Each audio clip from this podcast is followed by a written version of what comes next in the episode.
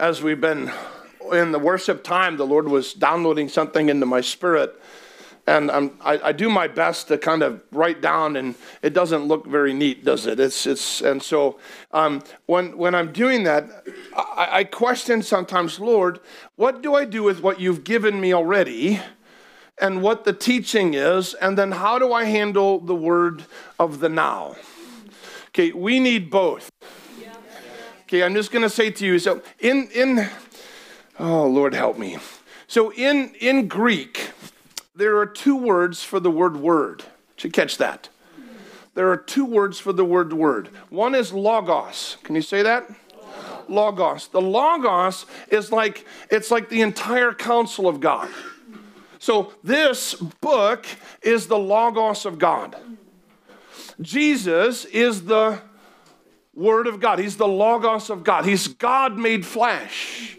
So you want to know what God says, you see it in the person of Jesus. So you have this Logos, and then you have another word for the word word, and that's Rima. Rhema. R H E M, I don't know if it's E or A. E. Thank you, whoever said that. Well done. So it's Rhema. And it has to do, you know when it's happened to you? When you've been reading the Bible, maybe, or you're hearing a message, and all of a sudden that one word or that one verse, it's like, I've read that before. But now it just kind of goes bing inside you. Yeah? Do you understand? Some of you have heard the gospel preached before, and then the gospel came with power. And you were like, oh, this is real. And you're like thinking, wow, I was blind. How did I not see this? And it brings with it faith comes by hearing, and hearing by the Rhema of God.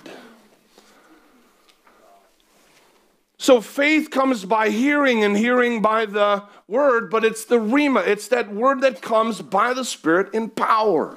We need both. We're washed in the water of the word the Logos of God. We're washed in it. Could you imagine that you only took a bath every time you saw something on your hand? You'd smell after a little while.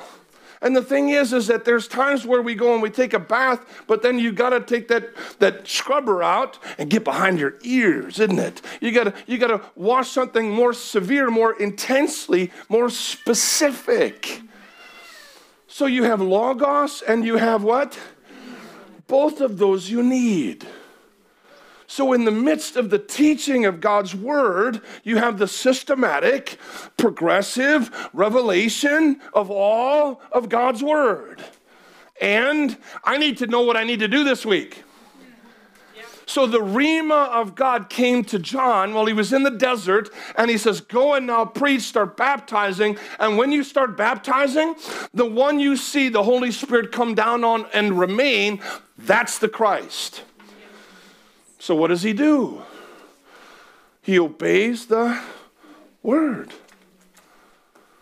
He doesn't just obey any word. What does he obey? What God commanded him to do in that moment. You need what? Both. We need to learn how to walk with God day by day. And then I need to know uh, some in the military. Anyone been in the military or understand the military? So, what you've got is you've got your general orders. You always conduct yourself like this. But then you got your special orders that are for you on that mission. Logos, the general orders. Rhema, the special orders. Is this making sense? Because if you're going to seek first the kingdom of God, there's the general orders of order your life in this way. And then there's this is what I'm given to do.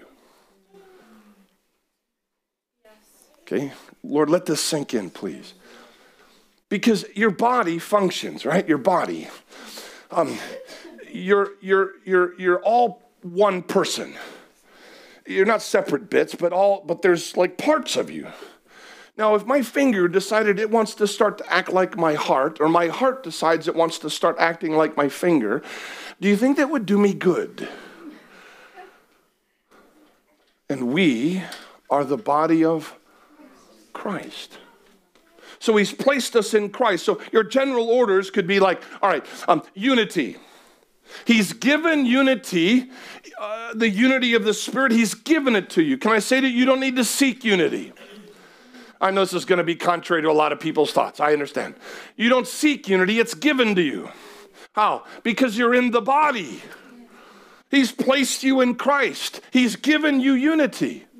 So, how do you function in it? In the bond of peace. Walk in love.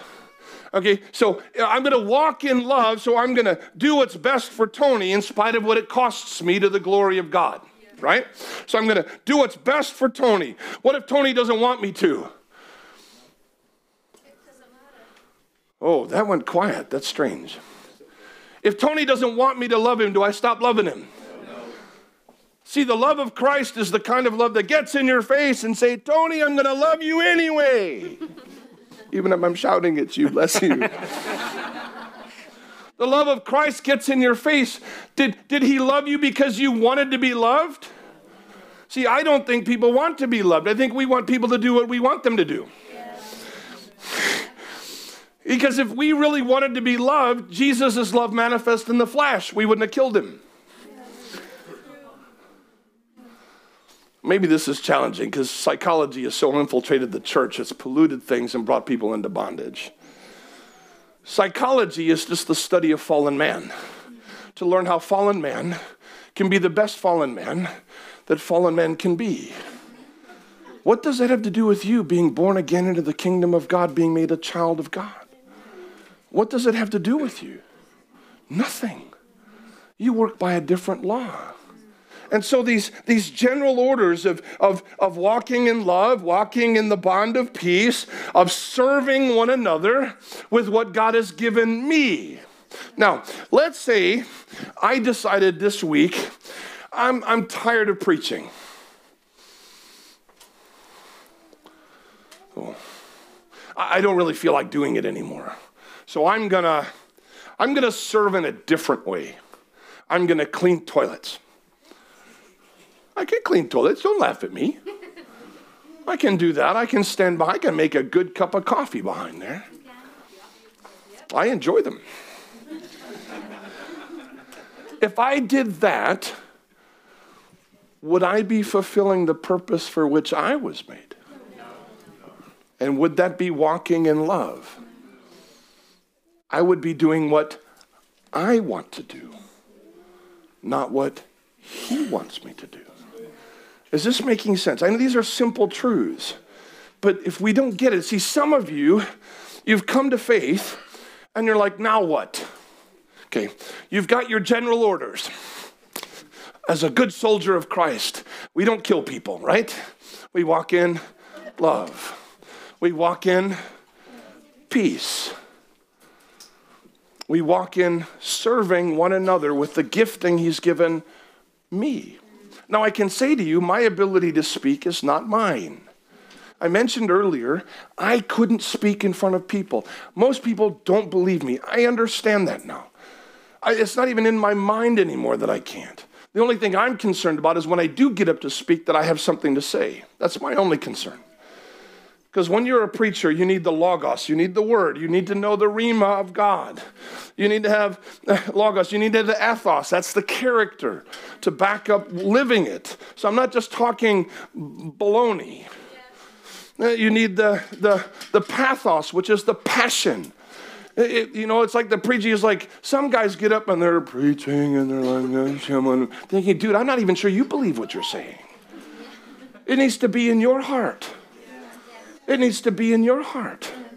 The power of God by the Spirit is coming upon you so that you can speak out the Word of God as a, as a, as a herald with passion, with power. The gospel is the power of God unto salvation, but the Holy Spirit comes on the people so that they can be filled with the power. It's not just the message, it's the messenger. Is this making sense? I'm kind of going back and forth on some of this. And you need the, not only, but you need the, the, the, the, the, the, the, power of the Spirit to do it as well. What makes anyone different from the world and from someone who's a, in the body of Christ is the power of the Spirit of God in them. You can have someone who can say good, you have good orators, That's been out through history. You, you look at um, politicians, the one that can speak the best, we seem to put the most trust in, which is, I don't know why, because they don't have the ethos, which is the character behind it. they can have a passionate speaker who's an evil man. Hitler was. And so you need those things, but that's in the world. The thing that makes you and me different is because of the work of the Holy Spirit in your life. He's the one that gives power to the character, power to the passion, power to the word, so that you're speaking those things. And it's not just quoting somebody else, but you're speaking that which is from heaven. So the Rhema comes out in the midst of the Logos. Okay. In the preaching of the word, when we go through the word on a Sunday, it's interesting because each one of you hears something. And if you compared notes, I would bet that probably 80% of you came away with something different. you all heard the same message, though. How would you come away with something different? Is that odd? The reason it's different is because through the preaching of the Logos, the Holy Spirit takes that. Now, we're all washed in all of it, but He takes that and He says, This is for you. And it brings faith. The Bible says, and you, Jesus said it in John 8, He says, And you shall know the truth, and the truth shall make you. But can I say this? Truth itself won't. You think, oh, I don't know. Jesus said truth will. Truth believed and walked in will change you. Yeah. See, we can hear a load of messages and remain the same. Yeah. Right? Has it happened? Or we can come and listen week in and week out, and we're like, oh, I'm feeling different. What happened to the people of Israel when they came out of Egypt? They were delivered by a mighty hand of God. They had 10 plagues, miraculous um, deliverance that came out. They walked through the Red Sea. They get out in the wilderness, and there's food and there's water from the rock, and they're living in this abundance. In the middle of their camp, they've got their tabernacle. They've gone to the mountain. They've been given the law. God gave it to them, finger written. There, it's, it's in the Ark of the Covenant, it's in the middle. And every time, in the daytime, there's a huge pillar of cloud or smoke right there over the thing. And then, and then, and then in the nighttime, it becomes a pillar of fire, and they got lit up. They got street lights from God, and it lights up the whole camp. And they've got this, and yet, every time they hit a bump, they want to go back to Egypt. God says that they saw my works for 40 years, but they didn't understand his ways, they didn't know his ways, and they didn't mix what was happening with faith.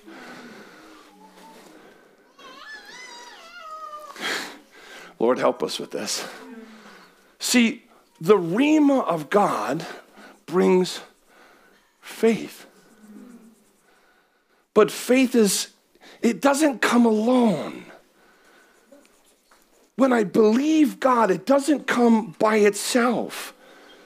Because truth comes and it has to connect with our heart so that we change um, we repent.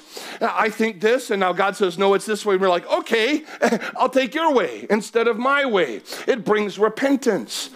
But it's also it's based on certain things. So again we need both the logos the truth of God, and we need the Rhema, the word of faith, which Paul says we speak. Are we okay? I'm taking you step by step. I know I'm doing this fairly quickly, so forgive me. So, if you're seeking first the kingdom of God, you can't seek the kingdom with what you want in the kingdom. You can't say, well, I'm going to seek the kingdom of God. It's just, this is what I want. God, I want you to bless me in this way. If you're going to seek the kingdom, whose priorities are you going to set up? And you need to hear them, not just I understand, God, you said, go and preach the gospel to every creature, go into all the world and preach the gospel, right? So you have that. So where are you going? I can't go everywhere. Can I? Oh, that's not a trick question. How about this? You can only be in one place at one time. Fair enough? You might go to different places, but you can only be in one place at one time. So can you go to all the nations? Not necessarily but I can go to this one. So I need to go where he's telling me to go. So I, I'm, I end up going to the nations of the world means I, I end up in a place called Llanrumney in East Cardiff that most of the world doesn't even know. But God knows. And He knows you. And I'll say this in my obedience, some of you have been deeply affected because of that obedience. Don't belittle that. What you bring to the table as part of the body affects eternity. Is this making sense? You need to. Uh, faith by itself. Let me, let me, let me take you to Isaiah 55. It's a passage that I know that, that you probably already know and you probably know it well. But see, my concern is that as we're hearing truth, that if truth doesn't connect with faith, it's not going to produce anything. Okay, faith is, is not, um, you're not a victim to faith. Look, oh, faith got me. Oh, no. It's not like that. You exercise faith. Faith is more like a muscle. What happens if you don't use it? What happens if you're, I just decide I'm not going to use my hand anymore. I'm going to keep it down here. What will happen? What happens if you go into the gym, ooh, big and buff, and then you stop going to the gym for six months? What happens? It gets flabby, doesn't it? Let's be honest, right? You're dieting for a while, then you go off the diet. What happens? Whoop, it gets out of it. So this is, but if you don't use it, it's not going to grow. If you don't use it, it's not going to go. In fact, in fact, if you're if you're using something and you build it up and you stop using it, do you know what will happen? It will shrink. I'm going to say this to you. Some of you here right now a few months ago, six, ten months ago, you were worshiping with such fervor. You had such expectancy of God. You were laying hands on people, not in church. You were seeking the kingdom. And now,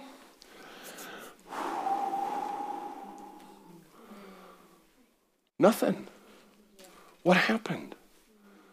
Who pulled the plug on you?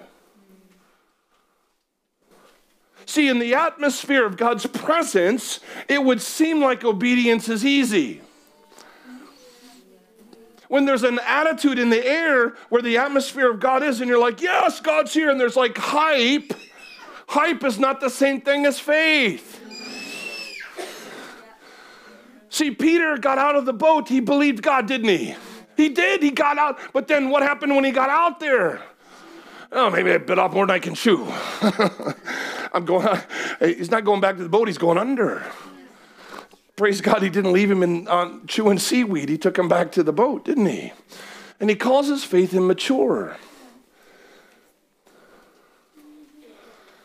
So there's a framework where God has, has blessed us. Can I say, saints? Naomi was saying to me, wow, there's so much going on here. You don't know the half of it. God is bringing people from all over the world to this little tiny place in Wales. Why? For you? Because we may be small, but our reach is big. We, we, we may be low in number. I don't even know how to evaluate. I feel bad sometimes. Some of these people who come to speak to us, they speak in front of um, stadiums of people with literally thousands and thousands. And I think, Lord, they're going to come and speak, and we got what we got. I don't want to waste the opportunity. I want more to be here.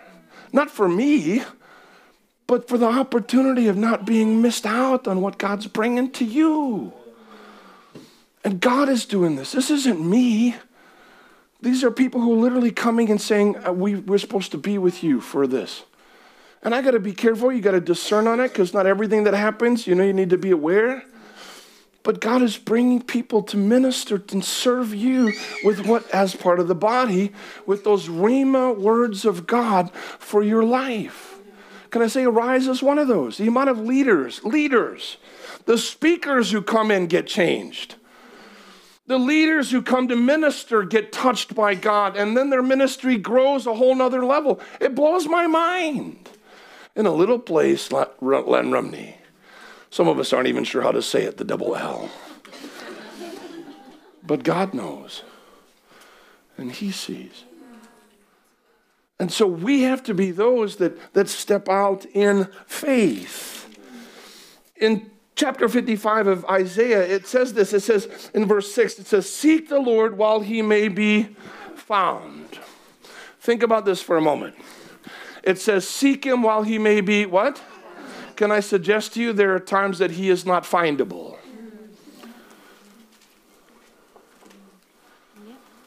There are times where, I mean, I remember years ago, this one lady, we had this meeting, and the church I was in wasn't quite as flamboyant as ours is here. And, uh, and the Lord just moved. It was amazing.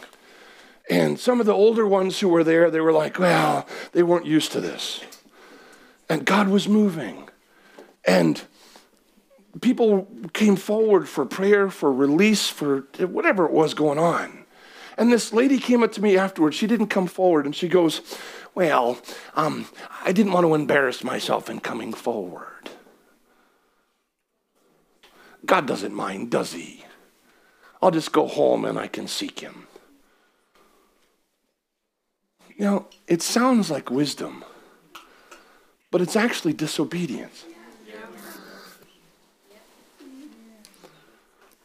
I'm going to say that again because Scripture says, not your theology. Scripture says, seek the Lord while he may be. Then that means when he shows up, it says, call upon him while he is near. So, can I say to you, you say, well, God is everywhere. Yes, he is. He's omnipresent. The Bible says that God is in hell. I don't really want to go there to try to find him. Yeah, that's true. okay. See, truth believed will stabilize the soul. Truth itself is not enough in and of itself because it has to bring about a faith. It affects the way you understand who God is. So, having good faith or having good truth is going to give you a platform for trusting God. And if your theology is off and it's not based on the word, you will go down very strange roads. For instance, in the Old Testament, God said, Don't eat pork, right? Oh, so man, I can't eat pork now. And if I eat pork, I'm going to hell. When Jesus, he said it wasn't about what goes into a man that makes him unclean, it actually comes out of the man's heart. So if you understand bad theology where what I eat is what's going to pollute me, then your faith is going to be based on something pretty messed up. And at the core, you're denying that Jesus is enough to save you. That was a quick argument, but I'm just telling you. So when, when, when, we, when we understand who God is, when we understand what He's done for us, what His intent toward us is, then we have an understanding that our faith can be based on what's true according to the Word of God, not according to a theology. Listen, I'm into theology. I like good theology. But if good theology doesn't isn't subservient to the word of God itself, you can have a problem. All right, so seek the Lord while he may be found, call upon him while he's near. So theology would tell me God is omnipresent, yes? So therefore, he's always near. But that's not what that verse says. So, which one takes precedent? What you believe about God, that He's omnipotent or omnipresent, or what the Word says about it? Can I say to you, go with the Word? Because God is everywhere, but He manifests His presence in a particular way at particular time to particular people. So when we say that God is omnipresent, and the Bible, David says, Where can I go from your presence? If I go over to the sea, you're there. If I go up to the heavens, you're there. If I go down to Sheol or hell, you're there. Why would God be in hell? He's there in judgment. He manifests his presence with condemnation for those who have sinned against him and rejected him. So he is there in his fullness in regards to judgment. And so when you're in the presence of God, when we gather, Jesus said, if two or three gather in my name, I'm where? In the midst. Isn't Jesus with me wherever I go? Good theology. But he says, when you gather in my name, two or three, why is it important to come on a Sunday? Because he says, I will show up in a distinct way that doesn't happen when you're just on your own. Why is that? I don't know. Maybe it's reflected in his own being. Because eternally, he's three in. So maybe community is better than singularity. Lord, help us. But let the word be your final authority. So seek the Lord while he may be found. So there are times where God starts drawing near. What should you do? Everything else, put it aside and seek his face. Call upon him when he is near. You say, Well, I can pray anytime. Yeah, but when he's near, call on him. You say, Well, I can do it at home. That isn't what it says. It doesn't say in the word, Well, when he's near, then go home and then wait until it's a convenient time and then do it. It says, Call upon him when he is near. Does this make sense? So your faith is in what God has said, not what you think about him. So when you come and worship in the morning times, we come and sing songs. Why do we sing songs? Oh, I just like a good sing song. Why do you sing? Huh? So do you realize that you're declaring God's, God's value and worth both collectively and personally? You're saying, God, thank you. you saved me. You're awesome. You're holy to me. You're loving to me. You're powerful to me. Thank you. But that is who He is. He's, he's that without you. He's loving without you. You know that. Within the triune Godhead, the Father loves the Son, the Son loves the Father, the Spirit loves the Son and the Father. So they have perfect relationship, singularity there. Uh, plural, singular. It blows my mind. But He's that without you. But when we come and we acknowledge who He is, what does that do to you? Okay. Most of us spend most of the week looking at every problem and every person that's around us. We look at everything that's going on around us, and how do you feel sometimes, if you're honest? I know some of you are like, oh, I'm always encouraged. Well, maybe people come in and say, "How you doing?" Uh, well, under the circumstances, Pastor, uh, what are you doing under there?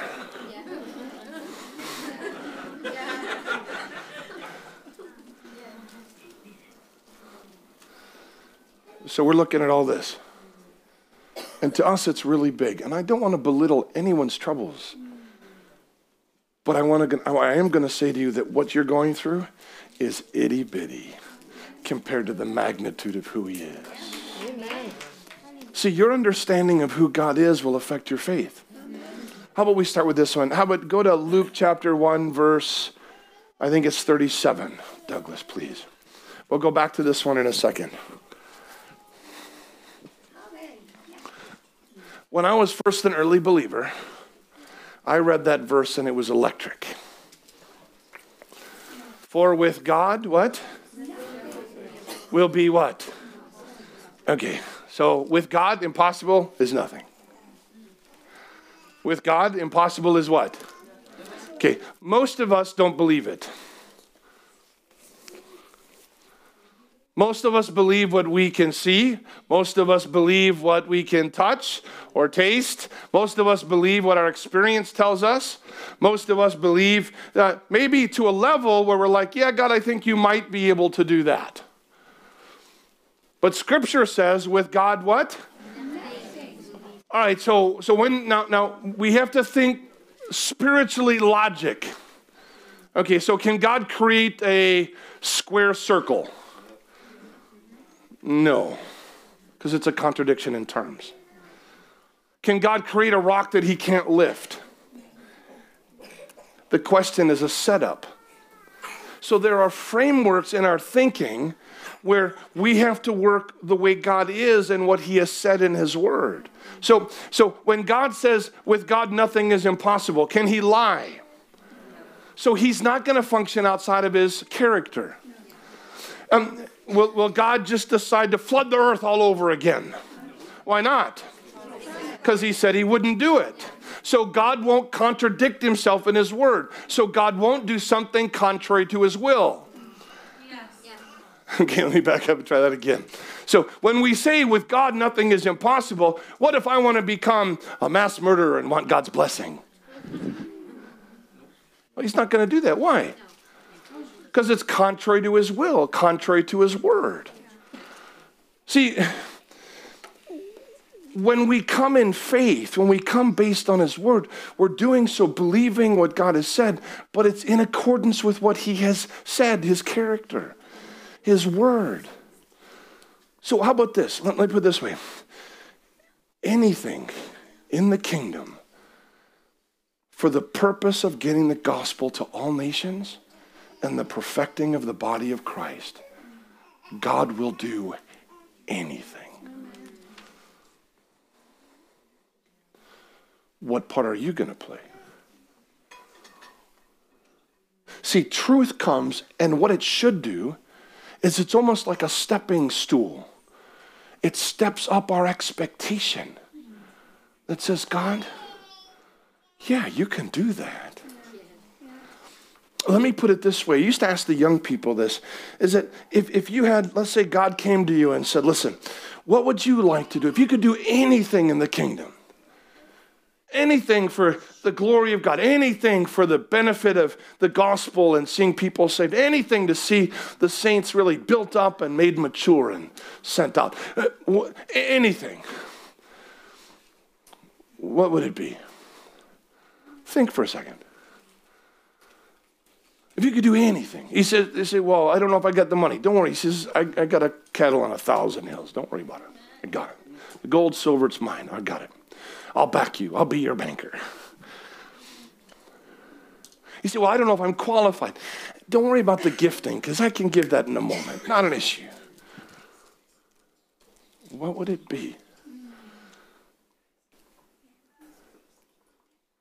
See, thinking along the lines spiritually about the kingdom, well, it says in Ephesians chapter 3 that God is able to do beyond or far beyond anything that we can ask or imagine or think. But some of us have not thought, other than what can I do to benefit me? Sorry. But for the kingdom, what, what am I here for? What's the meaning of my life on an eternal level? Because I'll say this to you if you fulfill everything else in the world that you could do, but you miss the eternal part, can I say you've missed everything? What good would it profit a man if he gained the whole world but lost his own soul? Vanity. All is vanity. Is this making sense? So your, your faith is based on truth. It brings an expectancy. So, in other words, when you come to worship, let me just say, you, you come actually, the Bible says that, that Jesus is the veil, that his life was torn, his body torn, so that you can enter into the presence of God with full assurance of faith. The blood was given on your behalf to make you clean. The Spirit was given so He could make you alive, so that as children of God, you could come before your Heavenly Father and that you, when you come to worship, it's not I come to do a sing song. What you come to do is corporately, where Jesus said, I'm in the midst of you, I'm coming in with faith because I'm looking to take hold of the garment of God because I know if I can get a hold of his garment, everything changes. And I become what he wanted me to become. I'm changed, not just my situation, but I'm changed. How many of you sometimes get tired of being you?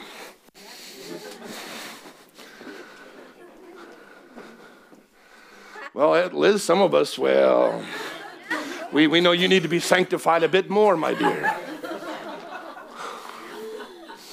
The thing is, is that it's, it's, it's me filled with Christ that I need to be. That was what you were designed to be at the beginning. And I heard someone just recently comment that, like Adam, that Adam was immature.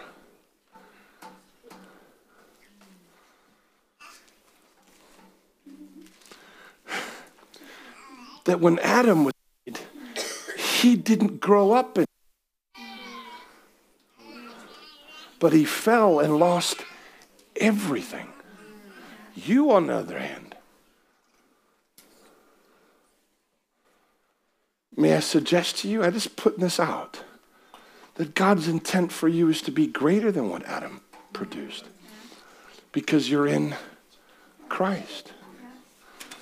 And so I don't need to be the me without Jesus. I've done that. It doesn't work very well. I've messed up pretty much everything I touched. And what I did get right stank. And about arrogance and pride. But in Him, I'm a new man. I'm a different man. If anyone is in Christ, they become a new creation. But that's the door. The growing up bit is where I'm learning to walk, live, stand, choose by faith. So I'm living by faith. God, you can do anything. So, in the kingdom, do you think our language should reflect what we believe? Because should we use words like, oh, it's impossible? Oh, it can't happen. Oh, it's never happened before. Why should we think it's going to happen now? Should that be our language? Our language would, Paul says that I believe, therefore I speak. Is this making sense? See, the Lord was dropping into me today when it comes to this is that truth and faith are not necessarily the same thing. Truth brings an expectancy, but my expectancy causes me to act in faith, to walk in faith, to speak in faith, to, to choose in faith. Now, listen, it's not when I'm in the presence in the sense where I'm going, wow, this is amazing. God is near, and I love the presence of God but it's when I step out from here and I'm faced with the next choices that I'm making and I'm looking and saying, God, I'm going to do it your way because I know with you nothing's impossible. So I'm going to do things your way, not the way I want to do them. So the next argument that you have, sometimes you need to shut your mouth. So the next decision that you're making, you're looking, here's my resources, but I believe God's telling me to do this. What decision are you going to make on what?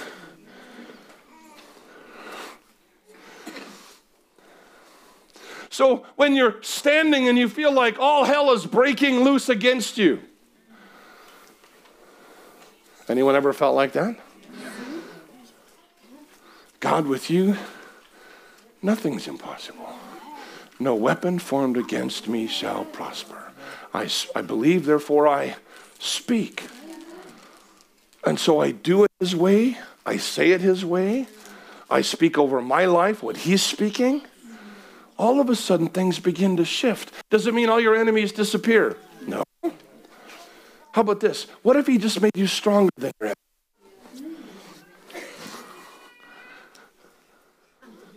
Uh, no, really. What if all the all the satanic opposition?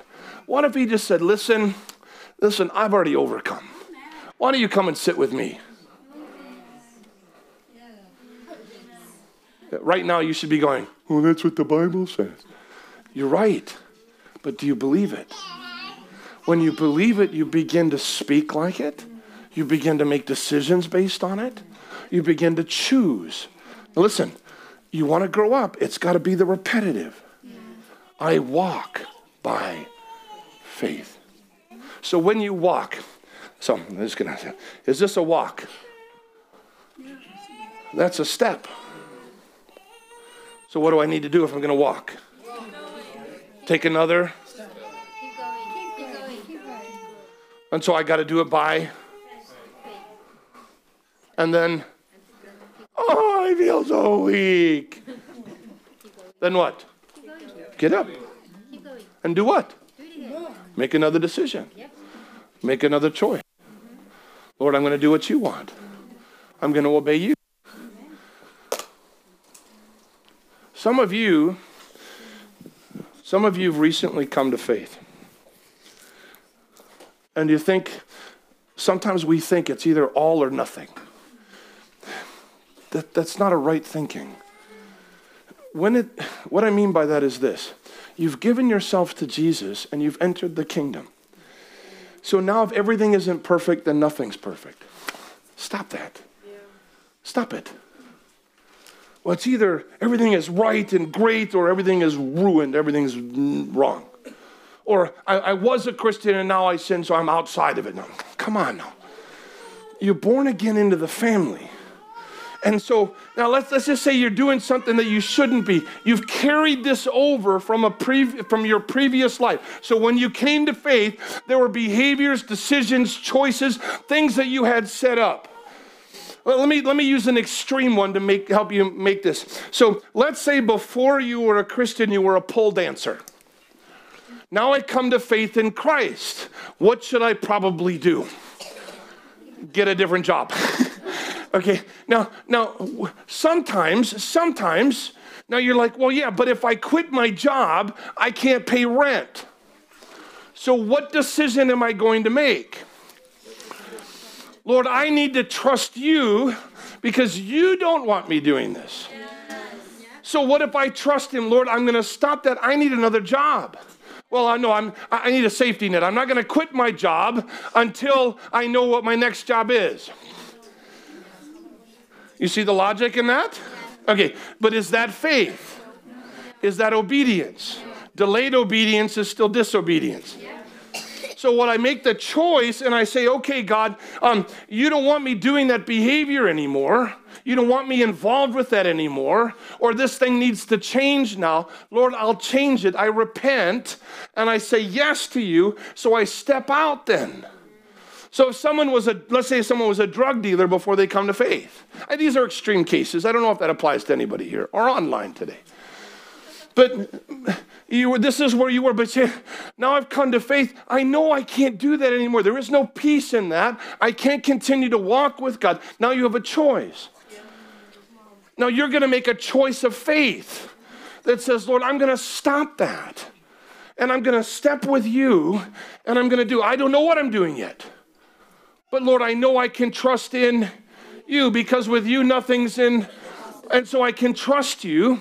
I can I, I know that your promises are always true. You're not a liar. You're immutable. you don't change. Truth aligned with faithfulness. You remain. And so I know that I can step out on the water even though I have no idea how I'm going to stand on this thing. I will trust in you. Those who trust in him shall never be disappointed. Those who trust in him shall never be disappointed. When you make that decision, no, Lord, I'll trust you. I'm gonna say I'm already a Christian now. I'm not even saying this is just leaving that to be conquered. I'm saying I am a Christian. Now, some of you are like, um, in your in your relationships, you're not acting properly. You say, Well, I keep doing the same thing. Okay, repent. So, well, how do I do? You're changing your mindset. Lord, you don't want me to do that. And so I'm stepping out of it. Now, this is called sanctification. What that means is that what he put in you, he's causing to grow and infiltrate every area of your life until you really reek of Jesus. Until the fragrance of Christ is being seen in your life all the way across the board. So that you're not only changed inside in the mind or heart, but your activities shift. All right, so um, every Friday night I go out to the clubs. Now I've come to faith.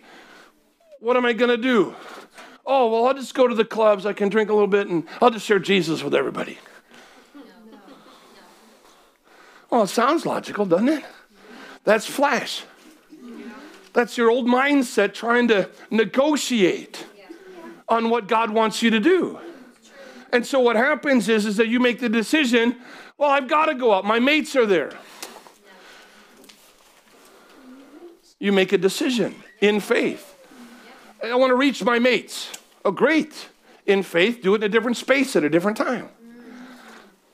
Is this making sense? But you're making choices because, Lord, I know that you don't want me there. I'm not doing that which pleases you. See, when you come to faith, He affirms you as a son and daughter.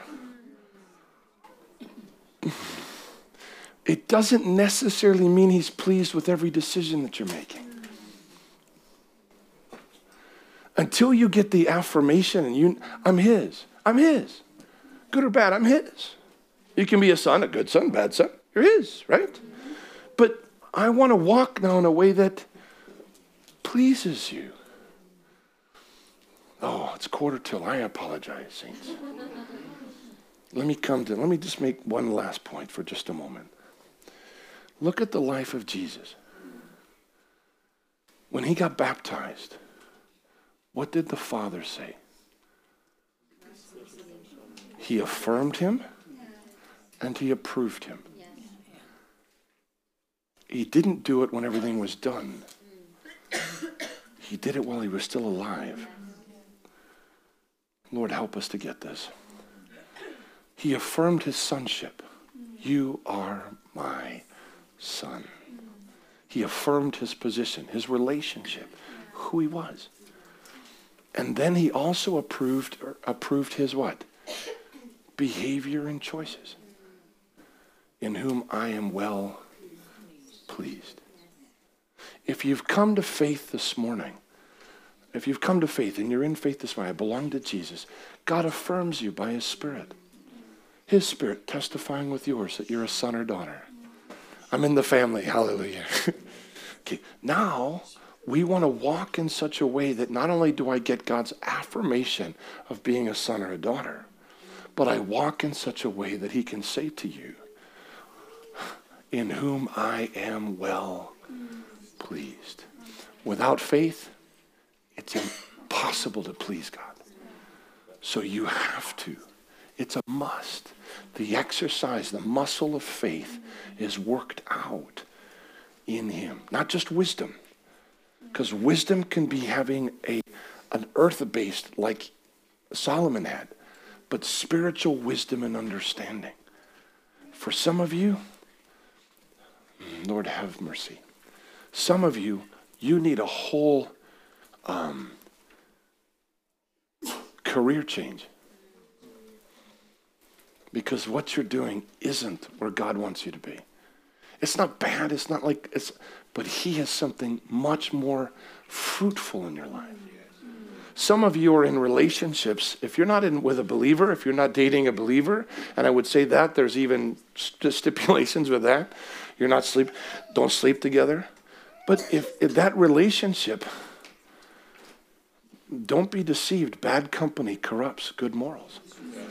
If, if evil company does, if, if, if you're in a, if you get into a business thing with someone who isn't a believer, it's the same principle. In fact, it's the same words for like a contract or that kind of um, connection that's made with believers and unbelievers when they get married. It's the same picture for those that are in business.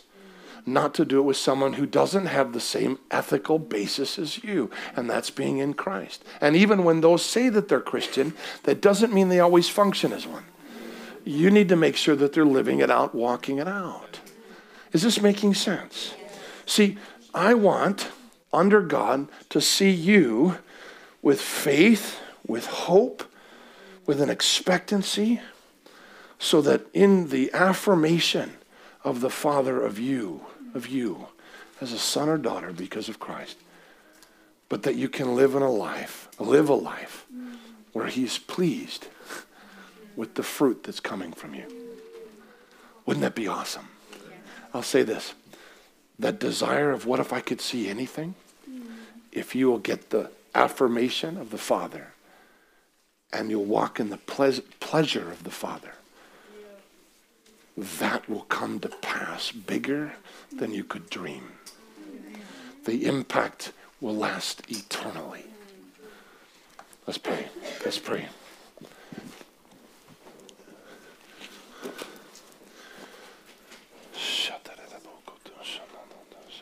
You know, this morning there may be things where the Holy Spirit has put his finger on it and you need to respond to him in some capacity. Our team will be up here in front and we want to pray with you and stand with you.